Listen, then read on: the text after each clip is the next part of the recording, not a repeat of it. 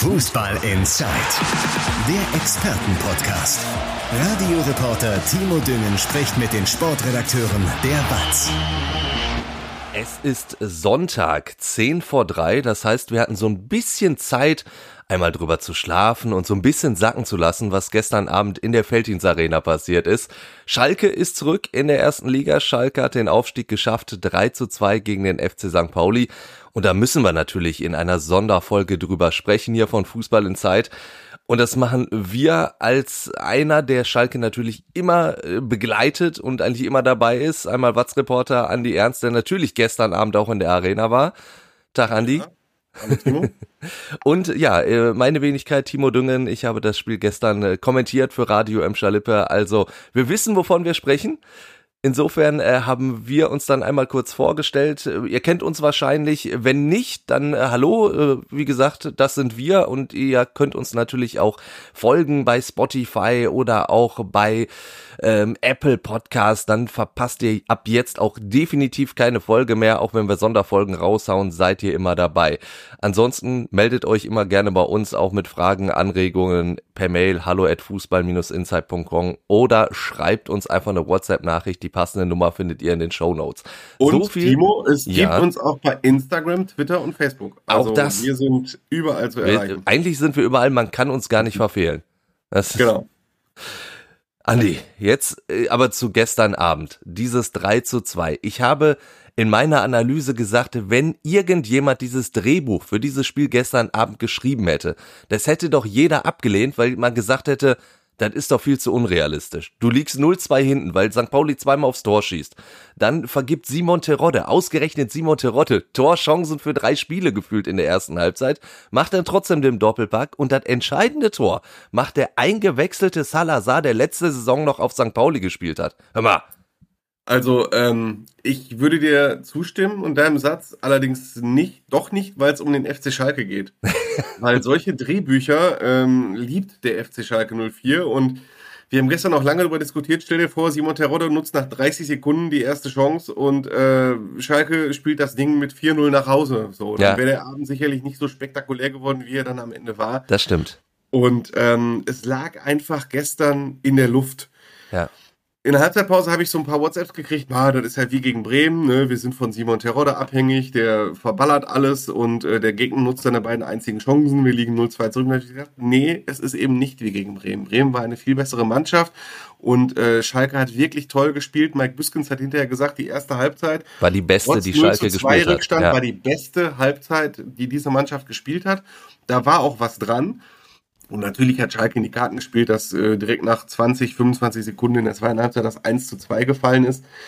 Aber wenn du dir äh, auch mal, das habe ich natürlich nicht gemacht, weil ich habe mich aufs Spiel konzentriert. Äh, am nächsten Morgen habe ich noch die Leute gehört, die ähm, gerne mal auf den äh, Wettforen und den, auf den Wettseiten unterwegs sind. Äh, auch die Buchmacher haben in der Halbzeitpause daran geglaubt, dass Schalke das Spiel noch dreht. Es war nämlich äh, nicht viel zu holen, obwohl es 0 zu 2 stand. Ja. Es lag eben in der Luft äh, und Schalke hat ja quasi nicht nur mit elf gespielt, sondern mit 55.000 und elf. Um das einmal kurz zu bestätigen, vorm Spiel, äh, meine Frau tippt nämlich gerne auch mal irgendwie bei ähm, irgendwelchen Wettanbietern und da war die Quote, Schalke liegt zur Halbzeit hinten und gewinnt das Spiel 17 umgekehrt war es irgendwas in der 30. Also insofern, das war schon, bevor angepfiffen wurde, eine durchaus ja, realistische Möglichkeit, dass das so abläuft. Und wie das dann hinterher dann abgegangen ist, also ähm, irre. Also ja. du hast es auf der anderen Seite der Pressetribüne erlebt. Äh, ich habe, äh, gut, ich meine, ich mache mich vielleicht unglaubwürdig, weil ich äh, dem Hörer das jede Woche jetzt erzählt habe, wie unfassbar diese Spielerlebnisse sind. Sandhausen war ja schon kaum zu toppen. Das hat Mike Büskens vor St. Pauli ja schon gesagt, dass diese Emotionen, die so ein Auswärtsspiel ausgelöst hat, aber das gestern hat dem Ganzen wirklich die Krone aufgesetzt und äh, da ist ja wirklich Gelsenkirchen, stand ja zumindest im Bereich Erle, Bur, Kutschmacher Straße absolut still. Das äh, kann ich hier bestätigen an dieser Stelle. Und Freibier und äh, Platzsturm, da musste man zwischendurch ja noch Befürchtungen haben, dass da was Schlimmes passiert. Das sah von uns, aus unserer Sicht, von der Presse. Sah teilweise echt übel aus. aus, ja. Das sah übel aus, äh, wie die Jungs, also vielleicht für die Hörer zum Verständnis. Ähm, früher als das Parkstadion, bei den ersten drei Schalke-Aufstiegen gab es auch jeweils einen Platzsturm, allerdings im Parkstadion, da stand nur ein zu überkletternder Zaun zwischen der Fankurve und dem Spielfeld. Jetzt lag zwischen der Nordkurve und dem Spielfeld ein, wie tief ist der Graben, weißt du das? Boah, ich würde mal behaupten, zwei Meter, 2,50 ist genau. es auf jeden also Fall. Es, ne? war, es sah schon sehr gefährlich aus, wenn ja. äh, von oben sehr viel runtergedrückt wird Richtung Graben und dann muss man, wird man quasi gezwungen, in diesen Graben zu springen. Das birgt halt sehr große Quetsch- und Verletzungsgefahren. Es gab auch offenbar einige Verletzte, dazu die ganzen Bengalos, die noch gezündet wurden. Ja. Also die Feier war schon krass, äh, manchmal an der Grenze, aber so wie Mike Büskens das hinterher sagte, davon werden wir in ein, zwei Jahrzehnten sicherlich noch berichten von dieser Dramaturgie des Abends, also Dramaturgie des Fußballspiels und dann noch des folgenden Abends und der folgenden Schalke-Nacht, die, ähm, also das waren schon riesengroße Emotionen und da bin ich doch froh, dass ich das äh, gesehen habe und ja. äh, diese Saison auch als Reporter äh, dann doch äh, mit dem Aufstieg äh, beenden kann, weil ähm, ich meine, ich war als einziger Schalke-Reporter in Aue, das muss ich jetzt auch mal sagen. Und, der Kollege äh, Andreas Hecker von Radio im ja, mein also Kollege der, der einzige, und, und Kommentator-Kollege, der war auch da. Ne? Also die Funke Mediengruppe war, die war als vertreten. einziger Verlag im, in Aue vertreten, aber ich in, war in Regensburg und Heidenheim und Sandhausen. Ich ja. habe ja schon oft an dieser Stelle gesagt, äh, den Hörern, äh, ob man es glaubt oder nicht, ich fand das Jahr zweite Liga echt ganz gut.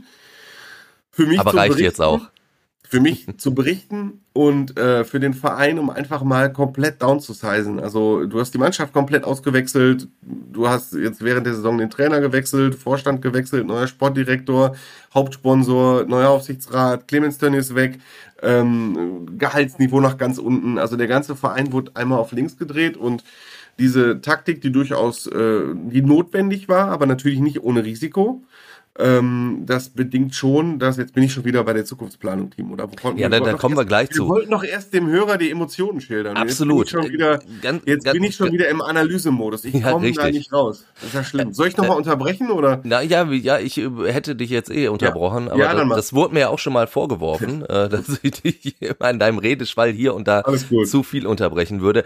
Ähm, äh, dieses Jahr zweite Liga, ich glaube auch, das hat, hat Schalke so ein bisschen demütiger gemacht. Auch das ganze Umfeld. Ne? Du hast ja wirklich jahrelang, da, wenn Schalke Tabellendritter war, da hast du gedacht, ja mein Gott, aber wir wollten noch Meister werden, so gefühlt, ne? Und jetzt war es dann halt der Aufstieg. Wenn wir kurz erstmal über diese Emotionen sprechen, auch das müssen ja. wir natürlich sagen, ich war auch wirklich komplett beeindruckt von diesen Bildern, auch vom Platzsturm, weil man hat es vorher ein paar Tage äh, zuvor im Fernsehen miterlebt, als Eintracht Frankfurt den Einzug äh, ins Europa League Finale geschafft hat und in Frankfurt die, waren ja auch ähnliche Bilder zu sehen. Da, da naja, hat man ja auch Spaß in den Backen gehabt, das kann man nicht ja. anders sagen. Ähm, leider. Die, wie unterschiedlich auch die Leute reagiert haben. Da lagen sich Simon Terodde, der hat ja fast gar nicht mehr aufgehört, Freudentränen ja. zu vergießen und lag sich dann da mit Marius Bülter in den Armen und das ähm, fand ich halt auch so faszinierend. Ich meine, Simon Terodde, wie viele Aufstiege, wie viele ja, äh, Mannschaften hätte schon in die erste Liga geschossen, aber mit Schalke schien das was anderes zu sein. Ja, total. Dann äh, auf der anderen Seite so einer wie Cholinov, ähm, Entschuldigung, muss man wissen, der ist ausgeliehen vom VfB Stuttgart. Ohne Kaufoption. Keine Kaufoption. Ja. Und selbst Ruven Schröder sagte, normalerweise denkt man bei solchen Spielern immer, setzt man die überhaupt noch ein in den letzten Spielen, weil klar ist, die müssen weg, aber der hat so eine Identifikation, der hat sich da mitten in die Meute gestürzt, hat ein Bengalo in die Hand genommen, sich auf die Schultern heben lassen und dann mit dem, mit dem Bengalo gewunken, als wäre er Einweiser am Flughafen. Also äh, das war schon krass. Oder auch Rodrigo Salazar, der das entscheidende Tor geschossen hat. Äh, ich hab, war irgendwann äh, im Foyer der Arena, so Eingangsbereich. Da ging Rodrigo Salazar dann irgendwann durch, weil er offenbar äh, vom Haupteingang ähm, Freunde mit zu sich holen wollte. Und äh, da hat er dann sich die Kinder geschnappt, die da waren, hochgenommen und Selfies mit denen gemacht und die, teilweise Kinder, die ihn gar nicht gesehen hatten. Ne? Also das war so eine nicht so eine ähm, Freude, also nicht so eine eher stille Freude, die Terodde am Anfang hatte. Das ja. hat sich dann im Laufe des Abends natürlich ein bisschen umgedreht. Da war die Freude von Simon Terodde nicht mehr still, sondern laut, als im blauen Salon die Mannschaft gefeiert hat in der Arena. Ähm, aber so, das waren die Mannschaft, die Spieler haben sich auch ganz unterschiedlich gefreut. Gerald Asamoah, äh, der Leiter der Lizenzspielerabteilung ist, hat es dann auch ausgedrückt.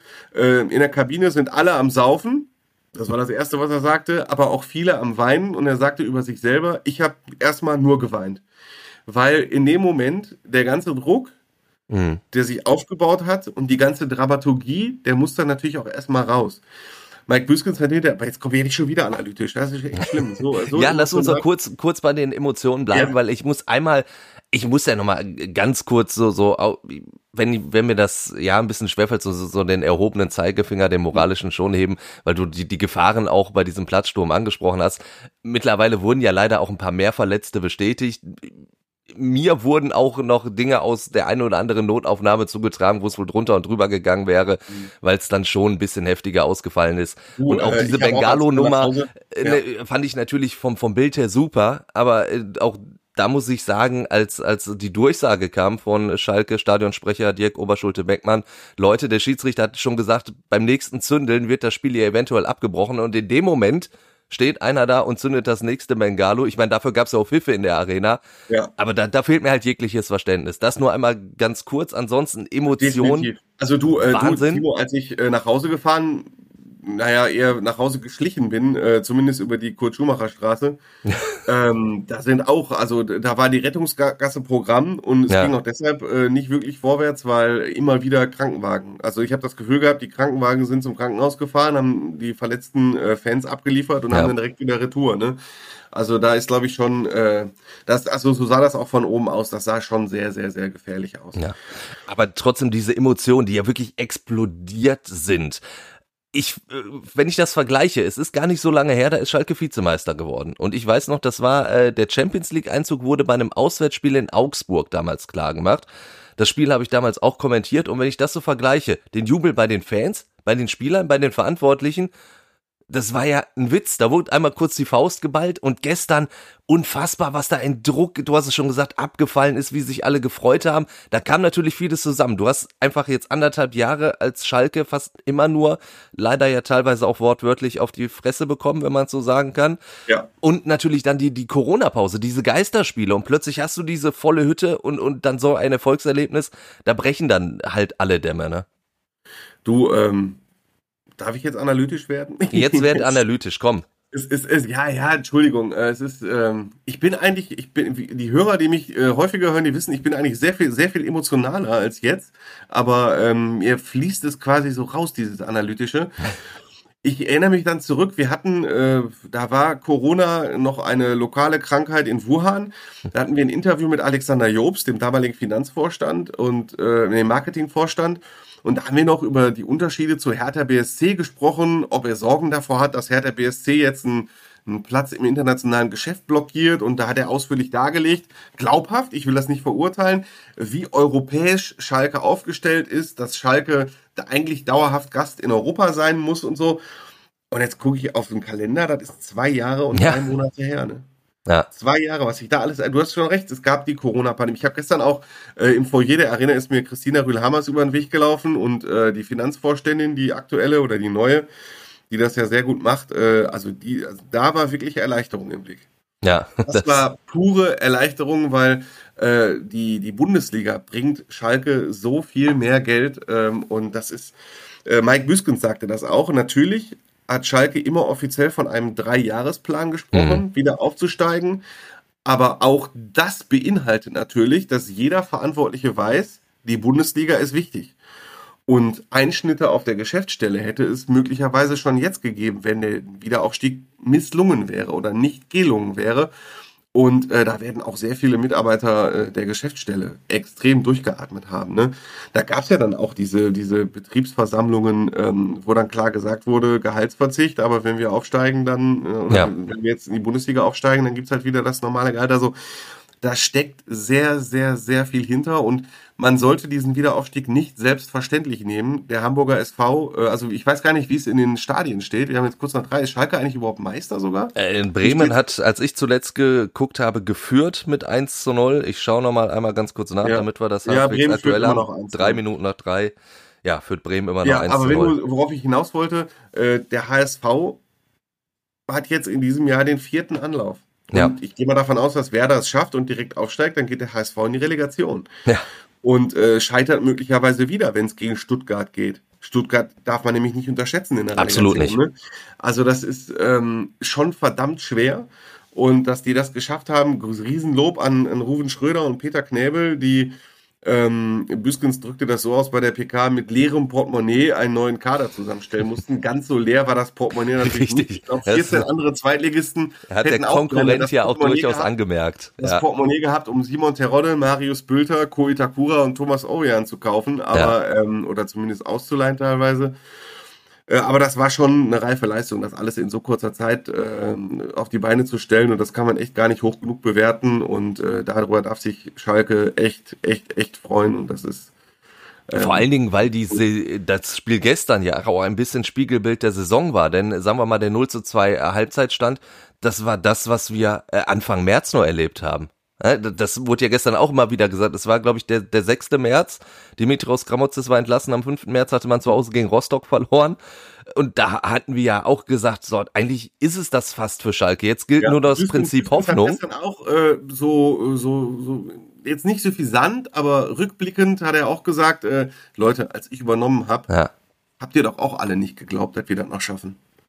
Ne? Also, wenn wir ehrlich sind und den Podcast von damals nochmal rausholen, war die Installierung von Büskens eher so, komm, jetzt geben sie dem Bujo die letzten acht Spiele, damit ein neuer Trainer den neuen Anlauf unbelastet angehen kann. Ja. Ähm, ich will jetzt nicht sagen, dass ich es komplett so gedacht habe, weil dafür war die Tabellensituation einfach noch zu eng und Schalke hatte noch sehr viele direkte Duelle. Ich habe jetzt die Mannschaft nicht so aufgegeben, wie Büskens das teilweise dargestellt hat. Ich war Aber wir hatten natürlich schon die Situation, skeptisch. wenn wir uns an das Ich- Hinspiel auf St. Pauli erinnern, da waren wir uns beide einig, dass St. Pauli um Längen Ja. besser war. Und da haben wir gedacht, boah, Genau. soll Schalke so einen Rückstand aufholen können? Genau, ich war sehr skeptisch, was die Personalie Büskens angeht. Ich stelle nie und würde nie, äh, also äh, Peter Knebel hat so formuliert, äh, Bujo ist der Hüter der Schalker Kultur. Ich würde niemals die Bedeutung von Mike Büskens für Schalke und, und sogar die ganze Stadt Gelsenkirchen bestreiten, aber ich hatte Zweifel, ob er noch ein guter Cheftrainer ist, weil war kein taktischer Revolutionär bisher, ganz lange raus aus dem Cheftrainergeschäft und so, die Gründe habe ich ja sehr oft aufgeführt. Aber er hat wirklich die richtigen Schlüsse gezogen. Äh, er hat Schalke wieder vereint, die Ja. Schalker Fans vereint. Ich bin ja auch ein Anhänger dieser Theorie, ähm, dass die Schalker mit Zuschauern in der Arena zumindest Gar nicht erst so sang- und abgestiegen wäre, so haushoch. wären. Und Ja. die Siegesserie fällt ja nicht nur in einen Zeitraum, in den, also sieben der vergangenen acht Spiele hat Schalke gewonnen, ähm, in einen, einen Zeitraum, in dem Mike Büskens auf der Bank saß, sondern in dem das Stadion wieder ausverkauft war. Ja. Das spielt auch eine ganz große Rolle, dass Schalke nicht wie in der Geisterspielzeit mit 11 gegen 11 spielt, sondern eben in Sandhausen mit 10.000 gegen 11 oder jetzt gestern mit 55.000 gegen 11.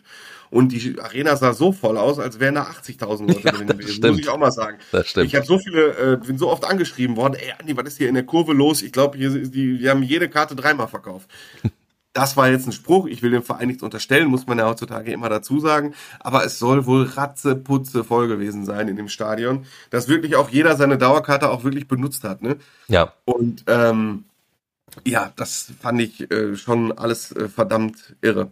Und wa- was Mike Büskens der Mannschaft ja ganz offenbar eingeimpft hat, ist ja die Mentalität. Also, weil die möchte ich der Mannschaft vorher nicht absprechen, aber du hast halt diesen Rückschlag gegen Bremen gehabt, dieses 1 zu 4, wo du ja wirklich für mich in allen Belangen unterlegen warst. Du verlierst Ja. 1 zu 4. Dann hast du aber dieses Spiel in Sandhausen, wo du wirklich da kurz vor Schluss dieses 2 zu 1 machst. Auch das ist ja dann wieder Mentalität gewesen. Und gestern ja auch. Ja, klar, du, äh, ich glaube auch als Spieler hast du gemerkt, ey, eigentlich haben wir eine ziemlich geile erste Halbzeit gespielt. Wir liegen vollkommen zu Unrecht 0 zu 2 hinten. Trotzdem waren das ja Nackenschläge, die du ja erstmal verpacken musst. Und das hat die Mannschaft dann auch wieder geschafft. Und ich sag mal so, wenn irgendjemand Schalker Mentalität lebt, ist es halt eben Mike Büskens.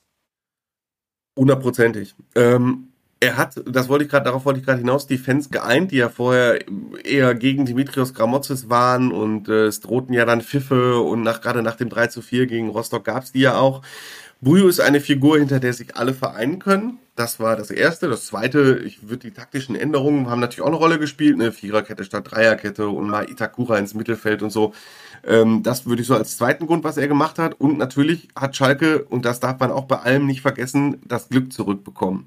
Ne? Ja. Also äh, da hatten die Gegner teilweise nicht eine gute Chancenauswertung, so wie Hansa Rostock quasi alle vier Chancen ausgenutzt hat in der Arena. Ne? Ähm, also, wenn ich mich so an Spiele erinnere wie ähm, äh, Heidenheim zu Hause, 3 zu 0. Schalke gewinnt 13 unter Büskens und äh, selbst Büskens sagte hinterher, das Spiel hätte auch, das war so knapp, das hätte auch umgekehrt ausgehen können. Ne? Es sind viele kleine Aspekte, die dazu geführt haben, dass äh, Schalke jetzt doch ähm, noch äh, den Weg nach oben antreten kann. Jetzt lass uns noch äh, zum Ende einen ganz kurzen Ausblick wagen. Wir wollen gar nicht gucken, was für ein Kader Schalke nächste Saison auf, aufs Feld schicken wird. Da können wir an anderer Stelle noch mal ein bisschen länger äh, drüber sprechen. Ich glaube, jetzt kann man erstmal so den Aufstieg so ein bisschen sacken lassen. Aber natürlich die Frage, die sich ja stellt, ist, äh, wer wird denn auf der Trainerbank sitzen? Und da fand ich Mike Büskens gestern auch sehr lustig, der gesagt hat, ja, ich weiß, was jetzt für Sachen kommt, aber vergesst es, ich bin zu alt für den Scheiß. Das fand ich ja, sehr ich bin, ehrlich, ehrlich. Ich bin äh, heute Morgen auch kurz zusammengesagt. Äh, ich habe jetzt auch nicht so viel geschlafen. Ähm, äh, als dann irgendwie eine Push-Meldung kam, ich weiß gar nicht, welches Portal es war, äh, live im TV bestätigt, Büskens bleibt Trainer. Da bin ich echt kurz wach geworden, beide Augen so weit auf, so weit es ging und dachte nur, ey, das, das wird jetzt allem widerstreben, was ja. die uns acht Wochen lang erzählt haben und was Bujo selbst gestern Abend noch erzählt hat. Ja. Und da hatte einfach das Portal die Aussagen von Peter Knebel fehlinterpretiert, der gesagt hat, äh, Büskens bleibt auf der Trainerbank, was ja auch so ist. Also Büskens ja, ja, der Co-Trainer, das war schon immer kommuniziert. Und das ist auch ein Vorteil, dass sie das so offen kommuniziert haben und nicht einen Zweifel daran gelassen haben.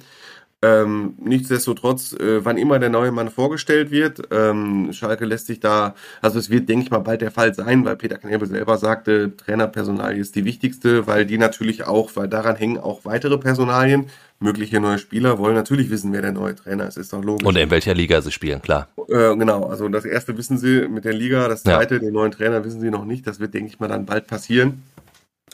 Ähm, ja, aber äh, dass Büskens es nicht wird, war von vornherein eigentlich klar.